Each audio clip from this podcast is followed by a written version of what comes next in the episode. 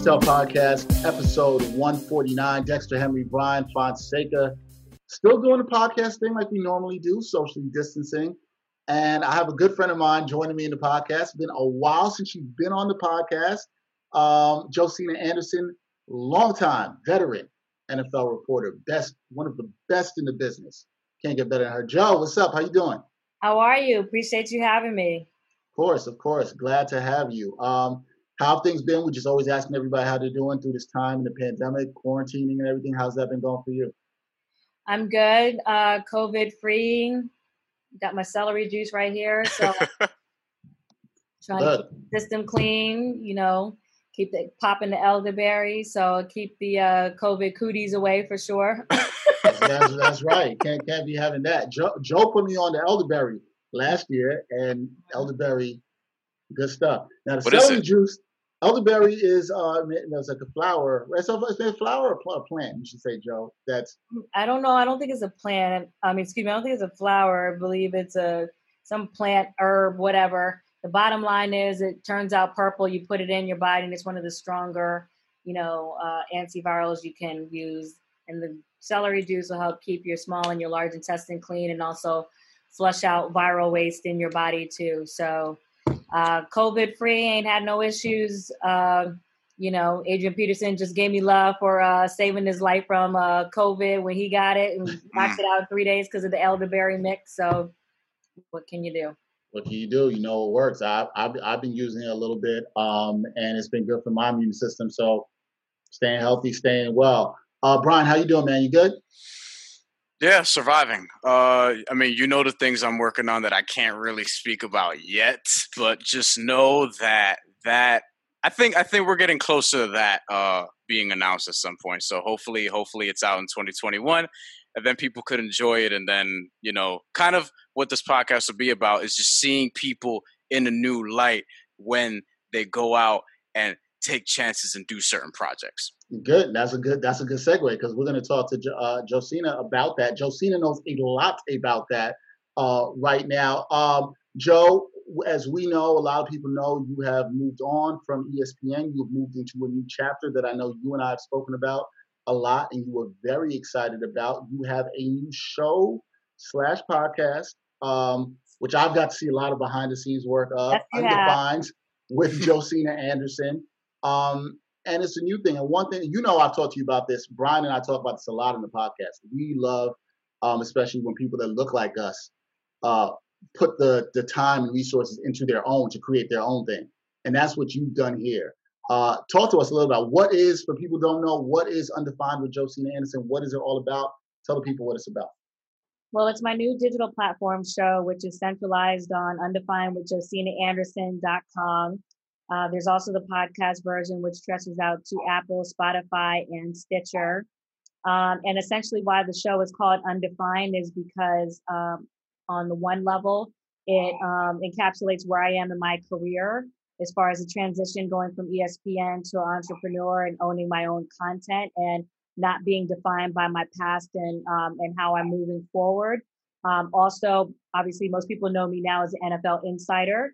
And so my show is intended to go beyond the topics that I'm typically known for. So we've had on an actor, you might see a basketball player, you might see a musician, you might see a ballerina, you might see, a reverend. So we're talking to every and all, and even what those specific people are known for, they don't necessarily have to come on and talk about what they're known for. So Undefined in a title really encapsulates a large, broad, base of things. And lastly, like what I said in my launch video when it came out, is that, for anyone who's working in any industry, whether it be you, Dexter, whether it be you, your co-host, whoever, whether it be anyone in any industry, none of us should be defined by what we're currently doing or who we're currently, being paid by, or whether we're not being paid. We can all extend beyond the current borders of our current circumstance. Yeah, and you absolutely have done that with the show, and I've talked to you a lot about what that is. But I will say this, Joe, more than that, you have to tell people, actually give you credit. Dexter has been very instrumental in helping me learn Final Cut Pro overnight and sharing my screen. And when everything is messed up. He's, 3 a.m., jumping into my computer, making it go and, telling me my light's in the wrong place and figuring this out. So he's one of the people who have integrally helped me. And matter of fact, we'll be doing that a little bit because I messed up again on something. My interview with Aaron Gordon. So my coloring is all over the place. So we're going to do a quick snap on that to fix that afterwards. So see, just getting me from going to NFL Insider to, Dummies 101 when it comes to Final Cut Pro and the camera. You're learning, and people should know Joe has a great background, just doing stuff like I did, one-man band journalism, and a lot of producing too. So you've been doing that. But Joe, doing this, right? Brian and I talk about this a lot too, which is taking that jump, that leap of faith. It's not always the easiest thing to do to say, hey, I'm going to do this and step out on my own. What was that like you to get to that place where you said, okay, this is the time, and now is the time where I want to do this and step out on my own and create my own content and put this out to the world? Well, a couple of things. Trust me, I always rather taking checks, you know what I'm saying? And, and secure checks. But there was literally no way that I could have done another job and launched this at the same time. It just like the amount of hours that I'm putting in, even over these, 6 weeks to get to this point, and then over the last 3 weeks, like I couldn't be doing it. So I'm having to sacrifice in that way just to get this off the ground. And then I can put myself back in the working field in terms of maybe trying to do this and that once I'm into a rhythm with this. But I couldn't do, there was no way. And I don't think that I could enter the space that I was in, not working from ESPN, having the unique time created by the pandemic, and then look back 12 months from now, 18 months from now and say, man, I had a unique amount of time to do something and I didn't do it. It's very hard when you have a full gig to, fully do something of this scale, which is, creating my own studio, starting my own business, and all these other things, and teaching myself something that I wasn't doing because I was just sitting on, ESPN's couch and spitting off NFL stuff. So I had to give myself that time to learn as well.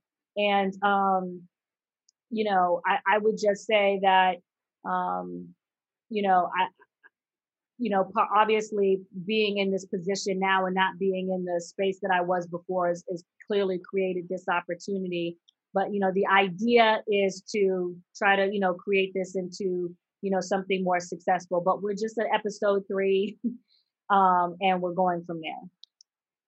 Yeah. So when did the light bulb sort of go off? Because I feel like creatively that just sort of happens, right? Like Dexter at some point wanted to create the sports walk. So he did that at some point, kind of for similar reasons.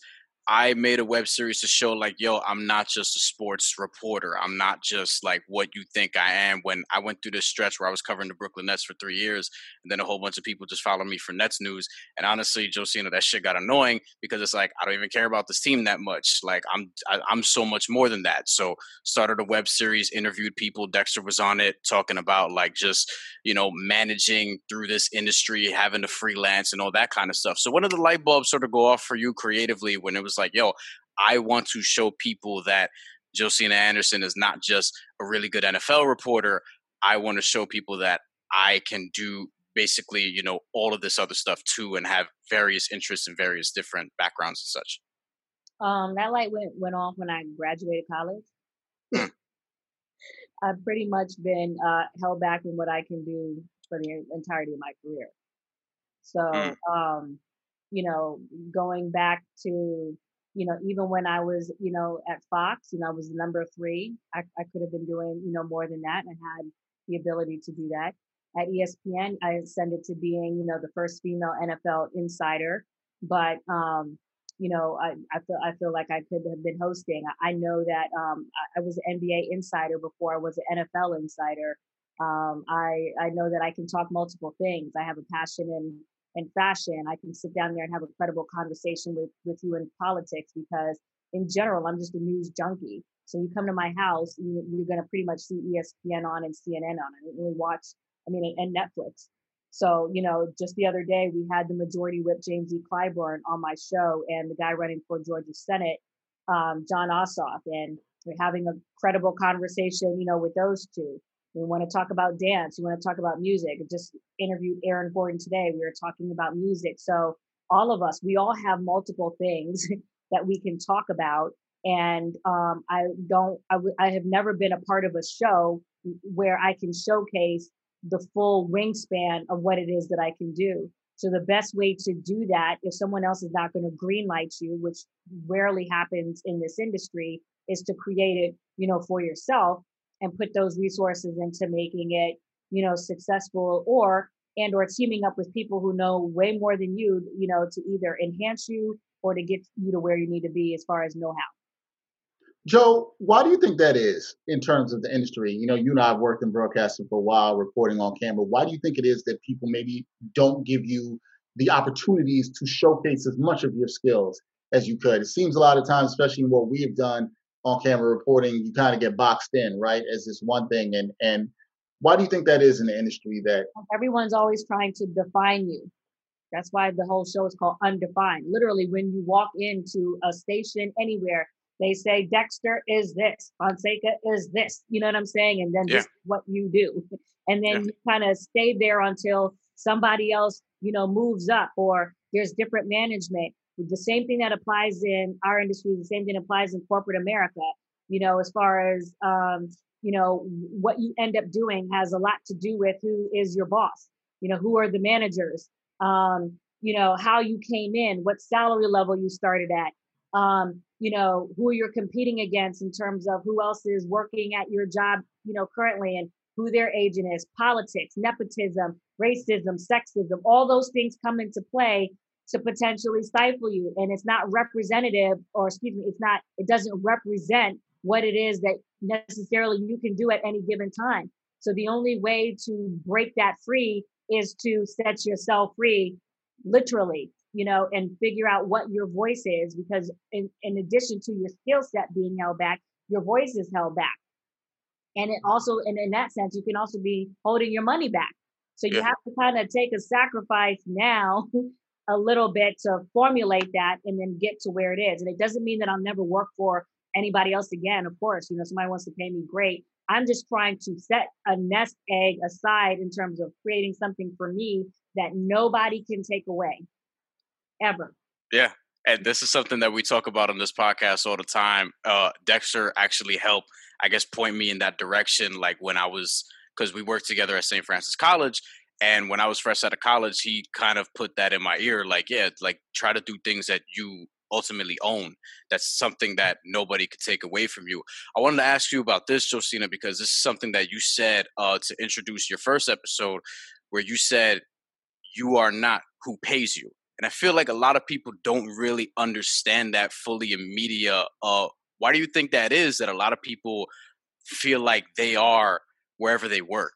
They feel like that identifies them.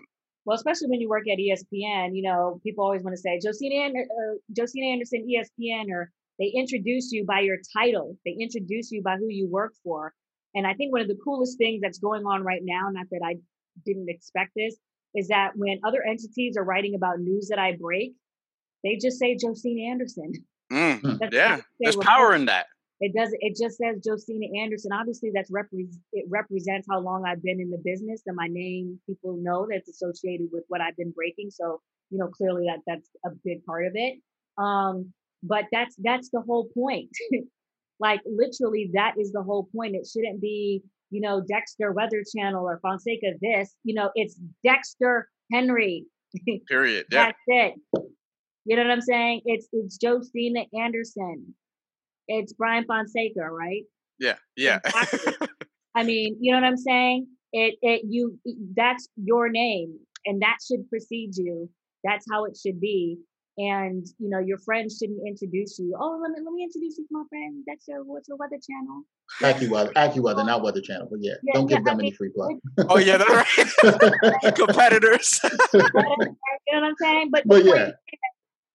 But that's what I'm saying. So, yeah. Mm-hmm. No. I think that is absolutely a great point. And I was going to add, I'm glad Brian brought that up, because, Joe, through this time, people should know you still have been breaking news. Like you said, you still have very tight connections in the world of the NFL with players. I've literally witnessed it recently. I've seen you still have those connections. And the players that you've had such a good connection with, because I've been around you when you were working for the last person you were working for, and even now, you still have great relationships with these players that they want to come on your show. They want to still talk to you. How much you value... Well, let's clear a couple things up. Yeah. You know, I was breaking national news before I came to ESPN. That is true. I came to ESPN already breaking national news. So, you know, I didn't develop this. Obviously, it expanded. And, you know, obviously, I would benefit, you know, for being on ESPN's platform. But I was breaking major national news before I got there.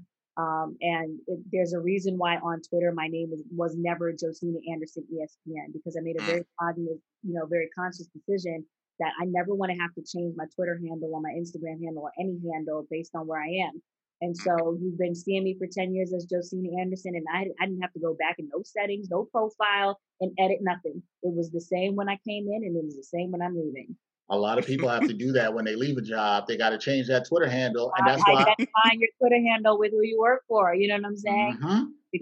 Because then you have to go through that whole thing. I mean, and look, I'm not judging people on Instagram who put their pictures up of their personal life, but that's another reason why I don't do that, because as life changes, I don't want to have to be going and editing, modifying my Instagram and this reminding me of this. Like, everything is, you know, clean in that sense. Obviously, I do have pictures of where I work for, but I mean, that stands from the standpoint of, you know, from a resume standpoint and whatever else. But when it comes to my name association, my name stands by itself. Has it meant something to you before about the players, you know, just still having that connection with you? Oh, they're great. And still being able to be in that space. Yeah. I mean, I was just literally on with Josh Norman before we came on here, and I was trying to call his number, and I got these numbers for, and I thought I had the wrong number, which is why I reached out, you know, to the team, and, you know, they were going to help me with that. But then he just called me back off his own number. He was like, "Joe, what's going on?" And he just thought I was just calling him random. I'm like, "Yo, I'm trying to get you on my show." He was like, "Oh, you doing this?" I was like, yeah, we gotta do it. So that was it. He just jumped on. He was like, "You know, I'll be doing this." And I was just like, "Yeah," but he was like, "I'm gonna get you." And then he was asking me about the show and, you know, actually, you know, maybe talk about some other things with regards to it. Actually, I just caught myself. I don't want to talk too much about it. Oh, we almost got an exclusive.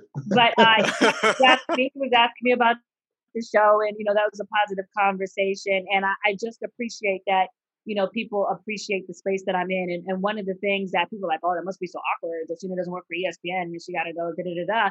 But if you actually think about it, it actually is helping me, because people, coaches, you know, people in our industry, everyone can identify with transition, not being in a job, changing jobs. Those players, they understand that. So I got a call, and they know what time it is.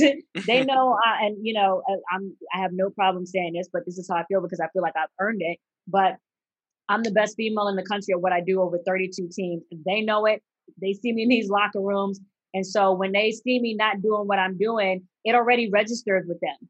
I don't have to explain nothing. They've been seeing me in these locker rooms, and they're like, "Yeah, let me come on your show." You see what I'm saying? You know, because they get it already. You know what I'm saying? It wasn't like I had, I keep saying, you know what I'm saying so much. Sorry. My dad catches me for that.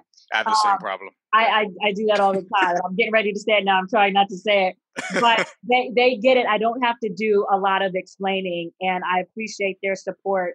And even, you know, with Aaron Gordon today, you know what I'm saying? You know, there I go. He's a younger athlete, and, you know, he has seen me on other platforms, and he was showing love. So I really appreciate that. But I do find it funny that people in articles or people will say on Twitter, like, "That's so good. You're still breaking news." I'm like, yeah. You're like, why wouldn't I be? Why wouldn't I be? You know what I'm saying? Like, why? That it actually shows me more about their mindset in terms of how much they feel like the platform lends to what it is that they do, or what it is that, you know, anybody does. Or people say, "So what network are you with now?" That's the first one. So what network? Like, you have to be with the network. Of course. Here, somebody owns Fox, somebody owns CBS, somebody owns ABC, Netflix, Martha Stewart doing her own thing, Charlamagne the God, Naomi Campbell, Bill Simmons. You go on and on and on and on. You know what my network is? My network. Yeah. Dex, you know me. You know I love everything about this. You know this is what we're all about up here. Josina, I wanted to ask, like, what has this done for just, I guess, your mental space? Because you're taking on this project, you know, during everything that's going on, obviously, and it's tough. I'm not lying to your viewers out there. It's tough. Yeah, I'm in survival mode every day. Like, it's because, you know, certain things have to work. But I've had, a network reach out to me already, within the last 5 days, and they were setting it, a meeting to talk about, putting my show on their platform. We'll see how that goes. I'm not going to just jump to the, first thing or whatever. If it works, cool. We'll see. I've had, another person that I have a meeting with on Friday that wants to talk about maybe collaborating and creating some content, some other, in potential investor meetings, but these are all preliminary, we'll see how it goes. And if nothing is a guarantee, if ESPN or any other network wants to, come back and properly pay me in the figure zone that I deserve to be in, I could be right back there tomorrow. So, but here's the thing. But I'm glad to see that they're allowing people to have, podcasts now and other things, because when I was there, there's certain things that I was not allowed to do. But the windows have opened since, George Floyd, and there's certain paths that have been created now, that myself, Carrie, and Jamel are not there. And I hope that, that is appreciated, because, there have been some hard fought conversations that have happened behind the scenes, but, that's all right. We all, create paths, for other people, and it doesn't, stop this path over here. And, we just having positive energy, trying to seed into, your show, Dexter, seed into me. And I firmly believe that energy, comes back around and harvests on itself. You talked about creating paths, Joe. Do you feel like, especially, I want to say this, I think you've been inspiring for a lot of young Black women, even some that I know in sports journalism. Do you feel like these young Black women, or people of, it could be of any background, seeing you do what you're doing now is sort of creating a new path, right? Showing that you can come from one place that has a very large platform and now do your own thing. Have you thought about what impact that leaves on the younger generation? It's not even that. I'm just trying to reconcile why it is that, my timing, in my transition happened at this time. When I left ESPN, I just, contrary to the New York Post article, I was with them all the way through August. But I made the decision to still not be on air, because it's just kind of like, you know what I'm saying? Some it's people, weird, yeah. I mean, like Carrie, she decided to keep going on air. I decided not to, I'm just like, look, let me just focus on what I'm doing, whatever that, to each his own. But yeah, in terms of my transition and knowing that I was moving on, trying to reconcile, why did that happen? Before the George Floyd thing, because look at how many things changed 2 to 3 weeks after that came out. And who knows 2 or 3 weeks later, if I would have still, been there. But what it let me know is that, and I'm going to get a little spiritual on you guys, it let me know that God wanted me off the ship at that time for some reason. And I had to think to myself, why is that? And part of even thinking about that was, do you want people to see me go through this? That's something that you really want, think about. And the more, the longer it went, the more I was like, yeah, I could tell, I could feel it. I could feel that you want people to see me going through this, because so many people have seen me on TV, and, then I was so hoping for certain things to happen even before I launched my show, in terms of, certain things I was trying to have happen. And that didn't happen. And then I said, okay, so you really want people to see me not just go through this, but you want people to see me go through this arc. Like, you want people to see me go through this arc. So, that's how I've been reconciling it, with myself, and people are going through it with me. My friends, my family, Dexter, you know what I'm saying? Up at 4 a.m. trying to figure stuff out. My parents, the ups and downs, James Brown, the broadcaster from Fox, and his wife on the phone praying with me, Tony Dungy, doing his, Bible studies, friends, Bakari Sellers. I mean, all over the country, you know what I'm saying? People, that have chipped in, even the guy who helped me rig the studio that I'm in right now. I mean, he did this whole thing for me over FaceTime and hasn't asked for a dime. You know what I'm saying? That's just love. People just feel that energy of like, okay, I get it, and want to seed into that. So, I do think it will hopefully the arc continues to swing up, be powerful for people to see someone like myself on TV.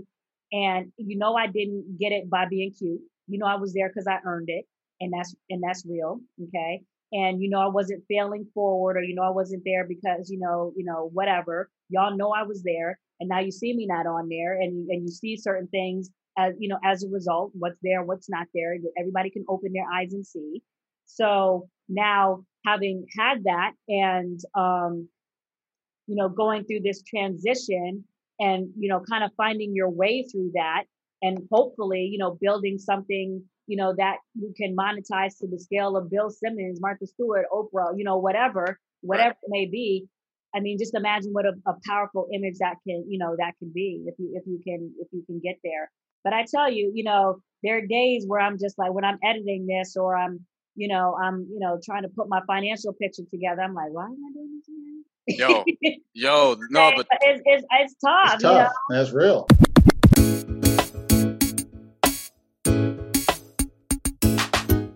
The Sports Walk is back. Watch Season 3 of Backpack Broadcasting's original web series that brings you the opinions of real sports fans. The first two seasons and current season are available now for viewing on the Sports Walk YouTube channel and Facebook page. Check out the 2017 NYC WebFest official selection and see what other sports fans have to say on the hottest issues in sports today. It's easy. Just take the Sports Walk.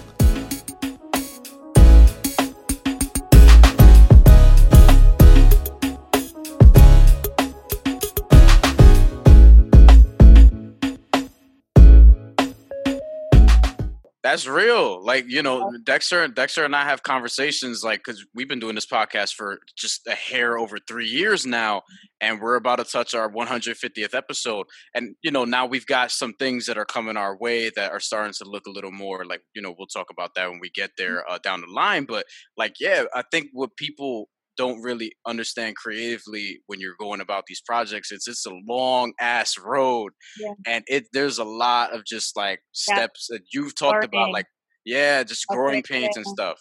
Yeah. You know, trying to figure out what your audience is, what they like, the technical aspect. And then you really have to just, you know, take a step back and enjoy the small stuff. I mean, like, even today, you know, being able to get my cameras in that I upgraded, even though I still messed it up, you know what I'm saying? But right. Just, you know, trying to figure that out to a certain extent, you know, you take that and even tonight, like, you know, episode 3, the guest didn't come as quickly, you know, so we were kind of, you know, scrambling there at the last minute, but then it came together, you know, Aaron Gordon's agent, you know, who somebody I've known for a long time came through for me with Aaron. Josh Norman hit me up just 15 minutes before, you know, the guy who's helping me book, you know, he was able to, you know, get me 2 comedians. I didn't have to worry about that this time because I was, you know, doing stuff, you know, whatever. So in the end, it still came together. And even something like that, your guests coming together, small victory, you know, you just try to, okay, that worked, you know, and then you got to try to figure out, okay, money, you know, healthcare, what you doing, Cobra, you know, how you going to get this, you know, you got to get that. But the thing that I know about my career is that every time I put myself in a position where I've had to do it, mm-hmm. even though it's taken long, like when I went from Carolina to my first job, I never would have thought it would have took 4 years before I got, you know, from DC to Denver, but mm-hmm. it did. But, you know, you put yourself in that position where you have to make it happen, and you're on the phone all day. I was just telling somebody, I was just like, man, I'm like, I feel like I'm on the phone the same amount like when I've been with ESPN, although I'm not on the phone insidering, but I'm on the phone dealing with this project. Right. Like, all the time, and the stuff that I've broken is not even like me putting my full elbow grease into it. It's just dudes that just call me, you know what I'm saying, and they let me know. And I'm like, I mean, the other day when I broke the Damon Harrison thing, I mean, he hit me up, and then I just seen it in my messages. I was like, oh, boom, there it is, and I put it out, and then everybody was seeing that, you know, going during the Packers game last night. So yeah, you've still been doing your thing. We'll talk a little NFL with you before we come back to the show. What have you? What has anything surprised you thus far this early in the NFL season, Joe? Beside this recent COVID stuff that we saw last week at the start of week 4, anything else surprised you with the NFL? The quick, you know, well, obviously the Texans letting go of DeAndre Hopkins. I don't understand that. That led to the Arizona Cardinals starting off 2-0 and having a lot better start, although they've stumbled the last couple of weeks, losing to the Lions and losing to the Panthers. I would say also the amount of time that Cam Newton was out and the fact that, you know, he took, you know, less money. I don't think he should have been out that long. What else? There was something in my head that just popped out. We talked about Cam Newton. So yeah, I mean, and I, you know, I expect the Browns, you know, to do better. So, you know, and that running game without Nick Chubb, I know the coaching staff behind that. So I expect that. What else? Were you shocked with the Texans firing Bill O'Brien, or that kind of had its time coming? No, I think that's had its time coming. I mean, listen, Bill O'Brien is a great guy, and it's just like when I talk about Carson Wentz and all the Philadelphia Eagles fans come after me, and now they're starting to settle in. You know, just like the Giants fans did when they were all after me. They came for you. I know that. And they came in and they settle in, you know what I'm saying? Because eventually time is a mirror and it shows you exactly the things I've been saying. And whether you learn it a day from now or, you know, 2 years from now, it'll eventually come around. Yeah. So that's why they're not in my mentions anymore. But I'm glad that Carson, well, here's what I'm trying to say. I'm joking. But what I'm trying to say is that, you know, it's never personal about the player. And I try to keep it about football. You know what I'm saying? If people are talking about things that they don't like within a team and they come to me, I don't do those reports often, but you know, I'm trying to also give you an accurate picture about what's going on inside. And so when things fall apart, then it shouldn't be a shock, because I was trying to show you what was coming based on the things that I was hearing. And I use my discernment to try and determine if things I feel are at a, you know, certain pitch that it is credible to then now report it. And that's, you know, the 15 years or whatever, 20 years experience coming through that to, you know, let you know. But you were asking about what team, the Texans. So yes, the same thing. It's not personal with, you know, Bill. I think he's a great guy. I think he knows a lot more football than anyone, you know, the three of us. But, you know, I think there's some questions to be asked, you know, in terms of how the team was managed and to what degree did anything, you know, personal influence, you know, some of those, you know, decisions, or the fact that maybe he had too much on his plate. But look, we all have to take stock. I'm taking stock. I'm no better than him. I'm in the same, you know what I'm saying? So it's not personal. I'm just relaying the things that I see, just like we do in this business. Is there any concern on your end with COVID and what we saw in the past week with the Titans, Cam Newton? Is there any concern that COVID can become more rampant? And absolutely, of course, because, you know, testing is not prevention. Hello? Yeah. Testing is not prevention. So, you know, when it first happened, everyone was like, we need to test. Well, actually, yes and no, because, you know, if you're sick, you know, you go to the hospital and they can tell you if you have COVID or not or what have you. And regardless of whether you have it, you know, how much is that really changing, you know, in terms of what they're giving you? You know, you can have some of these treatment drugs, sure. All I'm saying is it's not taking away whether you have it or not. Right. So if you have it and you're that severe, you need to go to the hospital, The test didn't change that. And so what I'm trying to say is the reason why that's important is because the constant testing also can give you a false sense of security. You can test negative for 5 straight days and still be carrying. Okay. So, you know, then people get what happens to the people that do one test and then they go about thinking, and then they go tongue kiss, you know, Lucretia, and they think that they're good and they got COVID. You see what I'm saying? So the thing is, why have to be Lucretia? I mean, if you got a podcast listener named Lucretia, she's gonna be so mad. Filter through these NFL teams because you can be walking around testing negative, and you have it. And no matter how many tests you take, it has nothing to do with what you did with Lucretia last night. Shout out to Lucretia. Are players concerned though, Joe? When you talk to the players, are they concerned about this, you know, as the season goes on? I think the players that were concerned opted out. And the players that want to play and need to get this check, because, you know, players get their checks, you know, every, you know, game. That's, you know, it's divided into 17 for the bye week and the 16 games. And so every time you play, you're going to get a check. So people out here need to pay some of these bills, you know, because during the off season, the money is not the same. And so it depends on how you're managing your money. But I think the people that are out there want to play. And if they don't want to play, they have the option of not playing. No one's forcing them to play football. You don't want to play and it bothers you that much. That's why they gave you these opt-out options before the season started.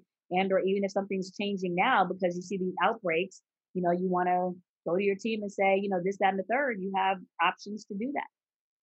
Josina, I've been trying to get Dexter to hand in his Jet fan card, and he won't do it.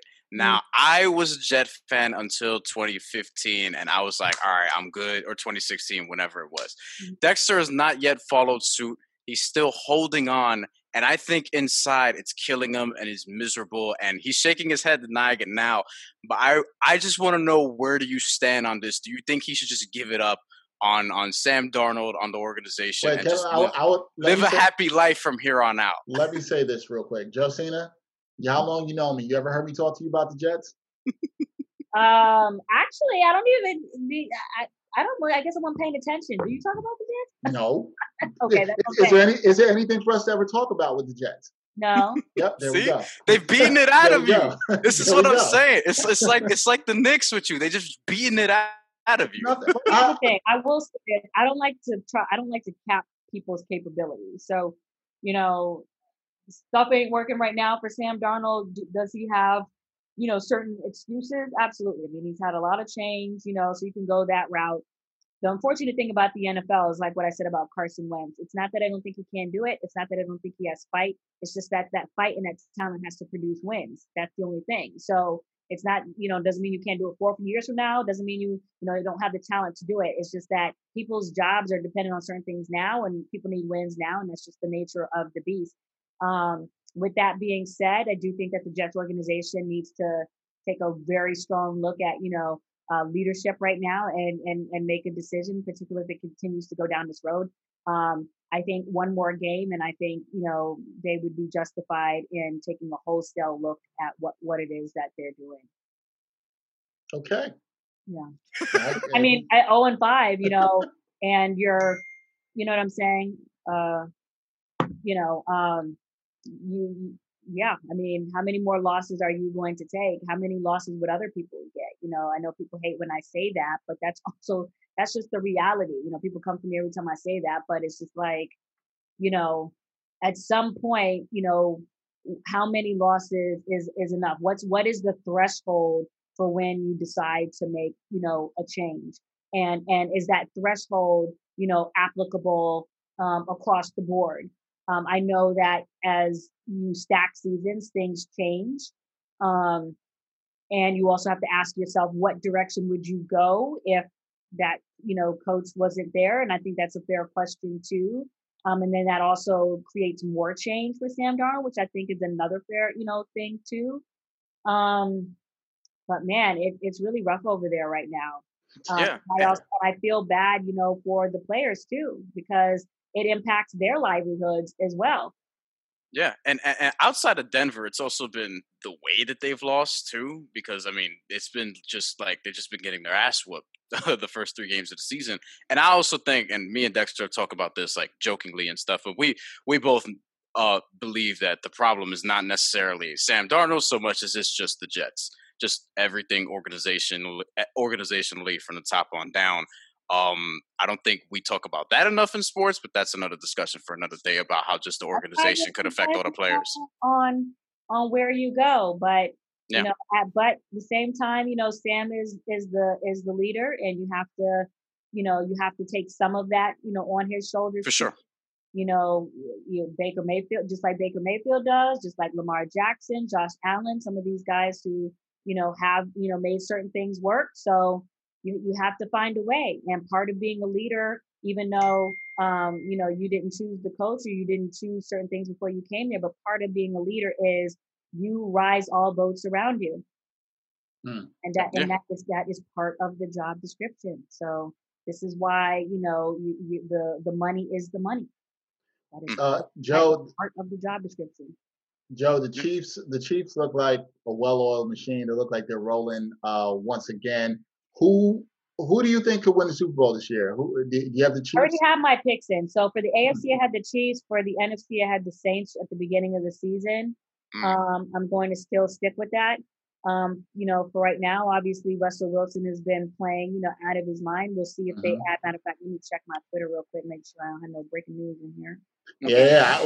When I heard the phone going off, I was like, shoot, my Dexter Henry might be gone. All these people are on my Twitter asking me about Damon Harrison because they're like, Joe, you the plug, you know what you're doing. But he ain't hit me up. So my guess is that, you know, I don't know what the guess is. I know that it's 7 o'clock on the West Coast. And, you know, if he wants me to know, he'll let me know or if he's going to Green Bay. But I'm guessing that there are probably some people who might have told him, you know, to keep it to himself. Who knows? You know, that happens, whatever. But they know I'm here. They want me to have it. I'll have it, whatever. But, you know, I wish him good luck with all of that. What were we talking about again? Super Bowl. No, it's okay. You do what you do. That's breaking news. Right. So with Seattle, that's why I was bringing up Damon. If they get him, obviously, you know, that would help, you know, their chances. And who else has been playing really well in the NFC? I mean, you have the Bucs. You can't ever count Tom Brady out, but I still like the Saints. I mean, I think when Michael Thomas comes back, the way Alvin Kamara has been playing, if Alvin Kamara stays healthy and Michael Thomas comes back, that's only going to help all this talk that people have with Drew Brees and his arm and whether he's still getting it down to all this other stuff. So, and I like that, but I really, really, you know what it does make me think with regards to the Saints and with what happened with the Titans with this COVID, I'm like, Jadeveon Clowney should have gone to the Saints. Mm-hmm. He could have really helped them. They need I mean, out of the ball. You know, the Saints have 11 games on national television. You just had this thing with the COVID. I mean, it could turn around. Obviously, listen, the Titans went all the way to the AFC Championship game against the Chiefs. Vrabel proved himself, you know, with his coaching. Obviously, the inside knowledge going up against the Patriots was very helpful. He's got Jonathan Joseph on the team, a former team that he used to play with the Texans and all that. They've got a great defense, you know, but I just thought that, you know, there were other things that were beneficial for him, you know, too, with Clowney. But ultimately, and I don't know that people know this, but one of the reasons why he went to the Titans is because he felt like it was going to better showcase his impact on the defense as far as his contractual landscape the next year. That was one of the big reasons why he chose the Titans. Interesting in that. All right, Joe, on your show, I forget, I believe it was your first episode. Yeah, it was your first episode. So I found a side of you that I did not know existed. You probably know where I'm going on this because I was laughing when you showed it to me. Yeah, we talk a little hip hop on here, and I found out Joe has some bars. And I did not know Joe had some bars. Oh, you want me to do my memorized freestyle? No, I do, because nobody ever on this show has brought any bars to the show. So like, we've had rappers on the show. But we haven't had Josina Anderson rapping on the show. So, Joe, I'm letting you give people the undefined bar experience. Can you give us a few bars, please? My name is Josina, and I went to UNC. I lived in the upper quad and I resided in 413. All the freshmen sweat me because I lived in Manly, while the rest was sweating bullets. I just be chilling on my AC. So I be representing DC, always doing my Maryland thing. It's my duty to keep it real. Don't want to talk that Southern slang. So I'll be learning all those ropes from South Square to Franklin Street. I hear you when seeming with all their lines, with all their jives and trick or treat. Can't you see I ain't naive because I be the 1-8. However, I'm hip to all your shit and no doubt to the people who perpetrate. My Morrison girl, Alana's also from the Silver Spring Park, from the north to the pit to the state. It was struggle to make those campus walk. Don't you know I came to explore on that track? Yes, indeed. And to be my mind all the time and never to gain that dread of fatigue. That's the same one I've been saying since Carolina that I'll be trying to pull out and act like it's a freestyle. I did better on your show than I did on my other show with him. Hey, the flow and everything. That was almost a 16. I was almost 16. I was counting the bars. I was like, she gonna go all the way to 16. That was 14. Yeah, but listen, that's a verse. That I did come up with that in the study hall when I was at Carolina. I went to school with Dre Blythe and Sparta, all those kids. And we used to be in the study hall, not the basketball dudes, the football dudes, and the track guys. Anyone listening to this would be like, no, the basketball guys are different, but whatever. So we weren't doing homework. We'd be on top of the tables, and we kick a freestyle. And you know, there are many times I win my cipher, and that was one of the ones from back in the day. You know, I like it. So I was like, yo, we got to have Joe do it. Joe, is there any because, you know, we're closer in age, but is there anything like in hip hop that's grabbing your ear right now that you like to listen to? What do you like to listen to? You give me the raised eye, bro. I'm not really into the mumble music. The mumble music where I can't even understand what they're talking about. I mean, there's some beats that I like. You know, what is that? Mo Bamba. It's like, you know, we could put up the lyrics together, you know, but I ride for the beat more so than I'm riding for, you know, the lyrical genius of what I'm hearing. You know, I don't think that's equating to, you know, Nas and Ether and Notorious B.I.G. And I was just talking with this with AG today, you know, and Lauryn Hill, you know, and some of the things that you were hearing in terms of the depth and the perspective of the lyrics. And, you know, my dude on,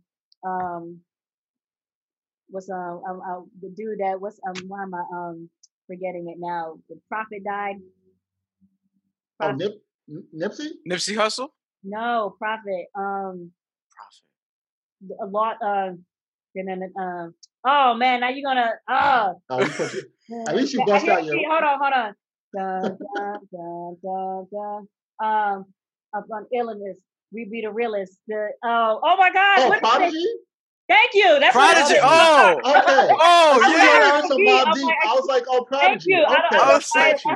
I thought a Fife dog. I was like, wait. Nah, what you doing? Like, okay, really painful. I was like, we be the realest. The ultimate. Yeah. I'm like. I was like, okay. Well, Josina, have you listened to Nas's last album that just came out like 2 months ago? No, I haven't even had time. I don't. Oh, we reviewed it. We love it up here. Fantastic. Yeah. Well, I mean, and you're not. I mean, obviously you are. Obviously, he's a poet, and that's what I'm talking about is music from my era. Like Cass was actually saying something. This right now was about the beat, and you know, and it being like just mostly about the beat. I mean. And what are they called? I mean, we were just having a conversation about this today. So when y'all check out episode 3 that we dropped on Undefined, and I'm going to give y'all a sneak, you know, preview. Aaron Gordon is actually a poet. He's a poet, not just a rapper. And he has these poems in which he's written some very deep things that he actually shared on the podcast. I thought that was dope. He has never said it, you know, publicly and never released some of these thoughts. So I thought that was great. And we talked about, you know, the things that he wants to influence in his music, you know, coming up and things like that.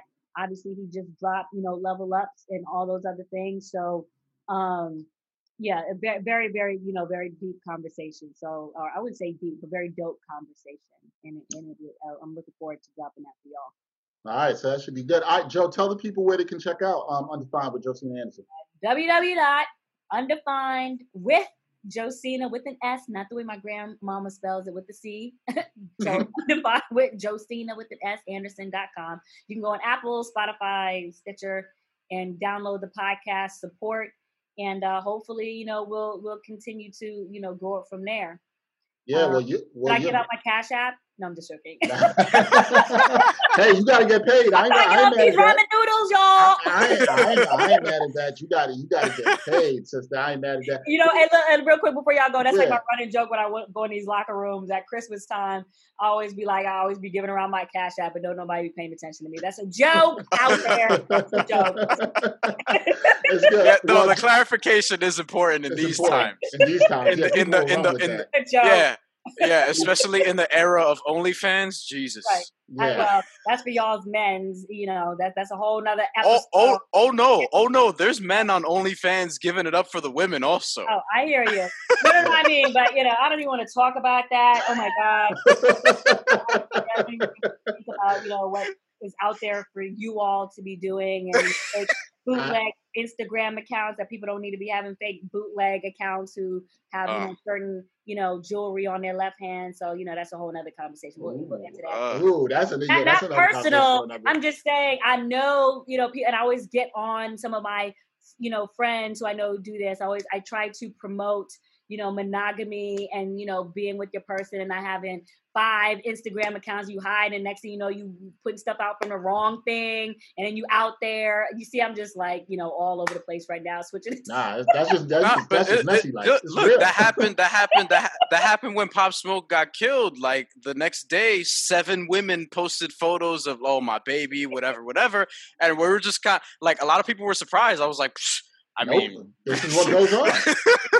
And so that, and matter of fact, I believe that the tongue has life. I don't even want to bring that into the atmosphere. So all of y'all doing all that, don't bring that around me. Y'all get that energy away. Hey, look, I should go burn some sage at the end of your podcast. I'm gonna burn that out of here. You don't want that. We promoting love and monogamy and sticking with who you supposed to be with. Joe preaching on here. Joe, I want to let you know, I've told you this many times. I'm proud of what you were doing. It is important for people that look like us and seeing that and creating and supporting our own. So we appreciate you coming again on the podcast. And we wish you much success with Undefined with Josina Anderson. I mean, sure. I know I'm going to see it because you're going to hit me up. I know that. I know we'll be talking a lot, but there's a lot. So please, everybody, check out Undefined with Josina Anderson. Check it on her website. She also doing some live shows on Twitter on Sundays, right? The game days. Yeah, we just started the pregame, trying to, preview the shows. We did that with Chad Johnson last week. We're also doing post-game coverage where I wait to get an athlete or two in the locker room or at their crib right after the game. We just did that with Robbie Anderson. We want to expand that a little bit. So just one thing at a time. I mean, the main thing is to master where you're at, get everything, and then just keep going, so you don't get a headache and you're managing your, your wellness and all that other stuff. So one step at a time, it'll come. God's path, Godspeed. Absolutely. You're going to keep building. Robert, check that out. Undefined with Josina Anderson. Episode 3 will be coming this week after you hear this podcast. Joe, love you. Thank you. Appreciate you, sister. Appreciate you. Wrap up your show and hit me on the share screen so we can fix this color. I will. I got to help you in some way. I know. So finish what you're doing. Just text me. All right, Joe. All right. Love y'all. Later. Love you too. All right, bye. One time for your mom, one time. One time for your mom, one time. One time for your mind this week. I got something in hip-hop. Brian has something in the world of video games. What would be an episode if we didn't talk about video games in some kind of way? Brian, what you got this week for One Time for Your Mind? I got to figure out how to put that on my resume. At some point, because it doesn't look like I'm a video game head, but like people got to understand what it is out. How does it not look like you're a video game head? You literally have a video game microphone on every podcast. Because no, I'm saying on the resume though. There's not a lot of work on your resume aside from Tell people tell them just watch Ain't Hard To Tell Podcast. They'll know you play video games. Well, that's what I used to hate the cover letter. Now I've grown to appreciate it because that's where you can sort of get into that stuff if people actually fucking read it. Anyway, fair point. Not sure if they actually read it, but that's a good point.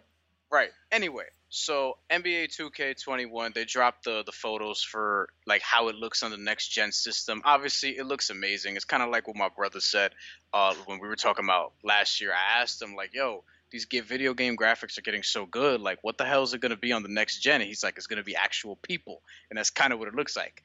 Klay Thompson, the whole sweat, whatever. And at some point, and I've come to realize this, especially as I've gotten a little bit older, it's like I don't care about graphics that much. I really don't. Like, I want it to look presentable. I want it to look realistic to a point. But if it's going to take away from the actual gameplay, from the story mode, which I care about for single player purposes, and, as somebody who's a creative writer, it's like, I'm always looking to see what direction they take the story, how much they do with it. Apparently, it was a lot less this year. What I've noticed, and this year I have not gotten 2K. I don't plan on getting it this year. And this is the first time I'm going to skip out on it since I've been getting 2K every year since 2008. 2K8, Chris Paul on the cover. This is like, I don't know. I don't even know how to describe it. It's kind of like, all right, here's this, but then it's like, yo, where's all of this? It's kind of I don't want to make this example. Well, what do you think? It's kind of like what's going on in America right now where people are like, oh, look, we're hiring this person of color to do this and this person of color to do this. But it's like we still want, reform and reparations and et cetera, et cetera. It's like, yo, fix the rest of your game. And this 2K, I should mention, this 2K21, the lowest rated 2K, I think, in history of all the 2Ks. So it's 21-year history. IGN gave it a 6, lowest rating that it's had. Wow, they give it a 6? 6 out of 10. The lowest rating it's had, according to IGN, IGN, the lowest rating that they've given to 2K since I think 2K10, which is a 6.5. And IGN is a place that I trust in terms of GameSpot, another place that I trust in terms of reviews. They do a good job typically. 6 out of 10. Metacritic for 2K, 69 out of 100 on average. And 2K is a game that's almost always 80, 90, sometimes higher than that. So that's kind of disappointing, and it's clear to me that their focus this year was on the next gen. So maybe the next gen version of 2K will be better. But for me, I'm not getting a next gen system until next year, because another problem I have with 2K, you're still dropping in September for a game that's supposed to be taking place next season, but next season doesn't actually begin until we actually don't know that. So let me stop you there.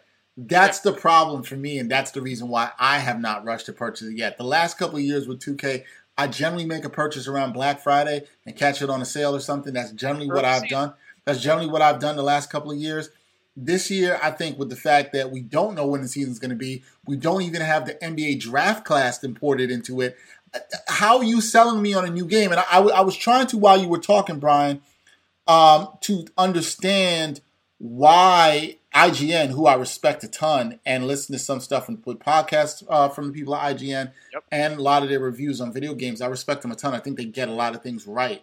But let me read real quick so people have some frame of mind of why they came up with a 6. Because this is the same thing we talked about with places like Pitchfork and other places with reviews. And we're like, well, what's the thing? One of the things IGN does, I think that's very good about their reviews, whether it's video or written, is they'll give you a verdict. They'll break down why they came to the number they came to, which I respect. So this is it. When it's clicking, NBA 2K21 has some of the best gameplay in sports video game history. I think Brian and I would agree. But that's been true for several years now. And though this year's iteration improves on a handful of things, most notably the aim shooting mechanic, there hasn't been much movement. At the same time, it's a shame that 2K's focus isn't on the fun you can have on the court, but instead the money that can be extracted from your wallet off the court in the My Career and Team modes. Fair point. Which just aren't fun to grind through without paying. Maybe the new set of consoles on the horizon will bring a fresh start for the NBA 2K franchise, but right now I feel more pessimistic about the series' future than ever. To be fair, this is a review of the current Gen 2K21, not the next Gen 2K21, which I don't think has been made available for gameplay for video game reviewers, obviously because the consoles aren't out, and those haven't been also out for review. I'm going to say this to your point, Brian, because I think you make good points. I like graphics as much as anybody. I think graphics are dope. You know, when you see how they can be pushed at the beginning of a generation of gaming, you then are even more intrigued to see as the generation goes on how games push it even further and further and what they can do on those systems. But I'm with you. For most games, for sports games, this is my thing. When it comes to sports games, it's about the gameplay. I need the gameplay experience to be good. The mechanics have to be good. It needs to feel realistic. I don't care as much about the story. I'm not a big My Career, My Team person to some degree. Brian did get me to play the My Career in last year's 2K, and I actually did enjoy it. I thought it was solid and it was interesting. And credit to Brian, because I wouldn't have played it. Brian was like, no, you should try it, So I actually did. Yeah, it was interesting. It was interesting. I thought it was interesting. I thought it was some production value. It was pretty well done, right? And in that same IGN review, they note that this story mode, very lackluster. They didn't like it at all. I saw that at the top. They said that it really failed. For me, what concerns me is if IGN and other people are saying that the gameplay isn't really that great. They've changed this aim shooting mechanic, which has gotten rave reviews, but if everything else isn't that great, then it's kind of like, oh, what is it? The only thing I will say this to defend 2K Sports, I do think you come to a point with doing sports gaming. Madden's had the same issue. And it's kind of the same with like cell phones. There's only so much you can improve after a long stretch of time. And I think you do come to a stagnant stretch where you're kind of looking like, when is that next thing? I don't know what that is for sports gaming and sports simulation games. I don't know. I think a lot of them, 2K and Madden, are both kind of in this stuck period. I have a couple of suggestions. All right, let me hear. Because see, there we go. This is one thing we like to do on this podcast. And I like to hear, if you're going to have a critique, you'll come with some solutions. What do you have for solutions, Brian? So a lot of people care mostly about their My Player and they're My Team. So 2K, I feel like, has just really focused on that. What I think they should do is, because there are a couple things that they're ignoring. They're ignoring GM mode, which I feel like can be an enormous asset because everyone thinks they can be a GM. So try to put more. Except I found out how hard that was. Right. Sure. Yeah, me too. I quit my job with the Sonics, and I just haven't picked it up since. I literally quit. Brian and I, for the listeners, Brian and I were having some funny conversations about GMOs and our failures, we'll say. It's hard. But here's the thing. Everyone thinks they can do it, and we did it on a hard level. You can do it on an easier level, but they should put more resources into that. Like, it's interesting to look at what we do on Twitter all day. People play with the trade machine. There are reporters who play with the trade machine and then report stuff that they do off of there as actual news, and people believe it. You know what I mean? Like, there's people who make up stuff because of the trade machine, and because of that, like, we should be able to do certain things with GM mode in that way. And then with my league is another thing, like, it's kind of been the same the last few years. And it's like, these are the modes that I actually care about. Why aren't they putting more sort of resources into that? I think that one thing that NBA Live did real well, which is a kind of niche thing, but they did it better than 2K, was that in your story mode, and this doesn't have to be part of the story mode. This could be part of, like, something totally different. But I remember back when 2K, like in the early 2K, 10, 11 days or whatever, you were able to play games on the blacktop, but it was kind of different. It felt like you could do more. Now they don't really focus on that, and I feel like you can do some stuff there. You know what I mean? Maybe you put celebrities back in the game. Who doesn't want to be in 2K? You know what I mean? Some of the people they already have in 2K, it's like, are they really celebrities? You can put people in there, try to do some stuff in the street, in the playground, try to get the rights to put Dykeman in different parks in the game and try to do some stuff with that, and you can make some money, having people play in tournaments, because people want to play video games for money at the end of the day. But my main thing is GM mode and the story mode.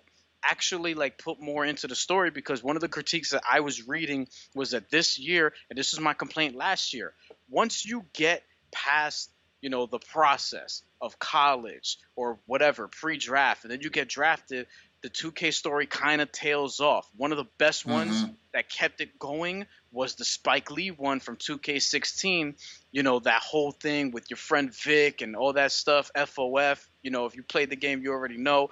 2K17 was another good one with Michael B. Jordan. There are cutscenes, at least throughout your rookie season. For me, it gets a lot less engaging after that first season. After that draft process, because during the first season, it's like, oh, I'm just playing games, monotony.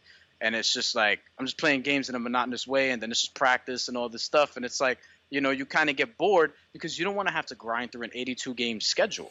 I wonder for companies like 2K and Madden and all this stuff, it's like, I don't know, because I feel like I'm of the age now where I'm not necessarily going to cop Madden or 2K, as much as I still like those games on the first day. So I'm not really in that demographic anymore, but I just wonder what the popularity level is of the story mode and how much they put into it. The story mode, I would think, takes a lot of budget. It's a lot of video capture. It's voice acting. It's a lot of stuff that's there. Madden's was good last year. Yeah, not that there isn't, obviously, motion capture for the actual gameplay.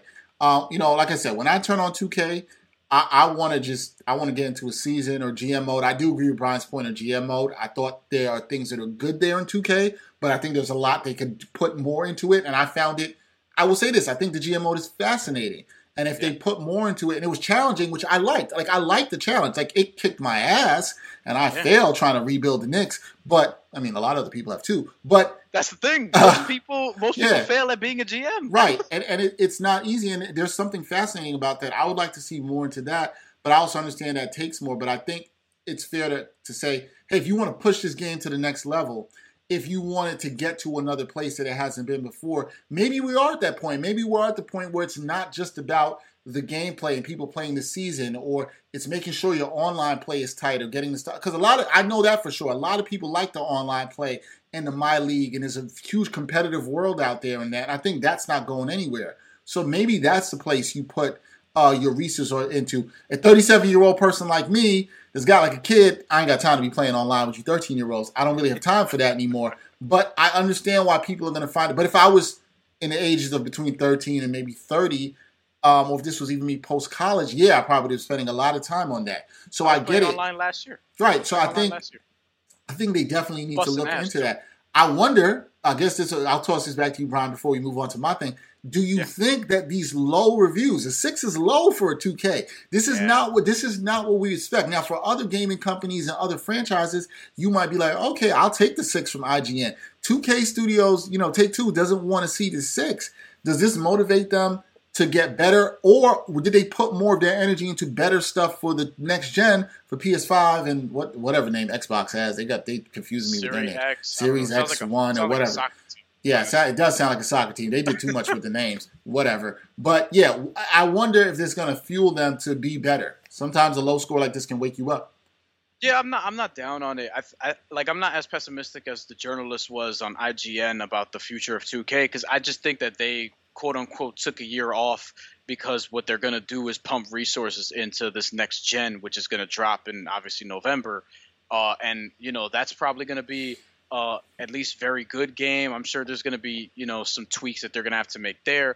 But a lot of people are going to be raving about the graphics, and just to bring this thing sort of full circle, it's like, for me, I need more than that. I need more than just the people look like people, because there's a game that I'm playing right now that I find really engaging. I have not finished story mode, Mafia 3. I had a character, Lincoln Clay, who's a brother, who's actually played by a dude named Alex Hernandez, who I think is Afro-Latino, so shout out to him. Lincoln Clay is the protagonist that you play as in Mafia 3, and in Mafia 3, the story mode is excellent. It's like a documentary, like, you know, there's interviews and stuff. The graphics are great. The gameplay, though, not really that great, you know? So, like, for me, graphics could only take me but so far. They have the graphics. Story mode seems good so far. I haven't finished this, so I don't want to go too crazy with that. But the gameplay has been, like, lackluster enough to make me put the game down and not play it that often as I thought.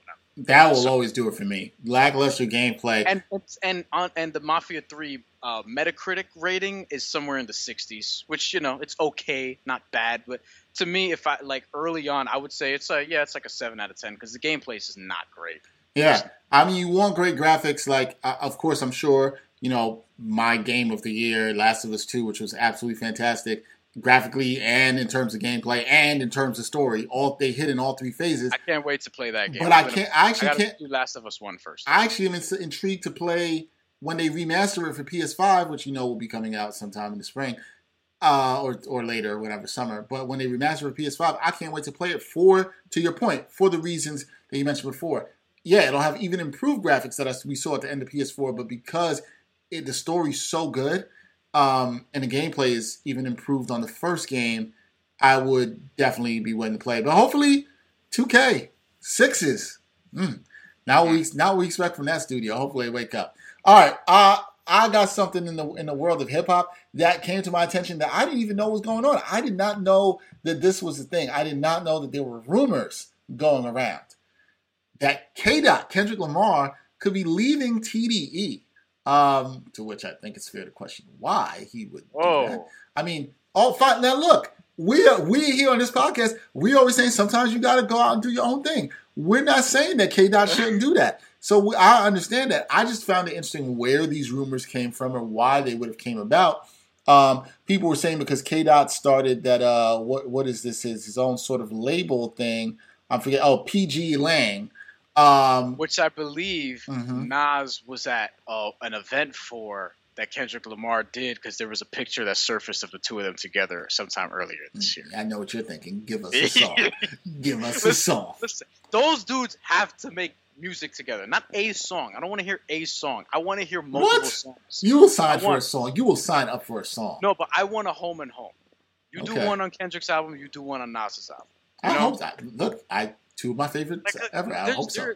We'll get into this in a future episode. I have a list of dudes where I'm like, Nas, how have you not collaborated with Person X? You know? That's fair. We got to do a dream collaborations episode. That's for another day. But Kendrick, you know, apparently there have been these rumors and like Terrence Punch Henderson and a couple of cryptic tweets about this that people didn't know. So Kendrick put out a little video on IG where he was like acting as a stuffed animal, and he says, "Top, you got to stop them from sputting my name. They've been sputting my name all year, man. And you ain't said nothing. Enough is enough, man. They must not know about that pickle juice that's under your red cap, man. About that sweat that's holding that red cap together. The reason why I don't fall off your head, that lubricant. You need to tell them the reason why that cap don't fall off your head. So why would I fall off? I'm watching cartoons, man. Look, man, Ryan and I have been saying this all year, okay? Kendrick, you give us... But I love that he's watching cartoons, too. Cartoons and cereal, man. Cartoons and cereal. Cartoons and cereal. It's fine. I was watching DuckTales yesterday with my daughter. That's fine. Ain't nothing wrong with that. I like that he's letting people know who people thinking he fell off because... What are you talking about? K-Dot hasn't fallen off. We have been saying, Brian's been saying specifically on this podcast, yo, we know Kendrick is coming with something. We know he's going to come with that heat, and it's just about being ready. K-Dot's coming. J. Cole's coming. We know it's coming. Him falling off and people starting these rumors. So I'm glad he addressed that, put it to beef. K-Dot's not doing anything. He's still with TDE. Album's coming whenever he feels like it.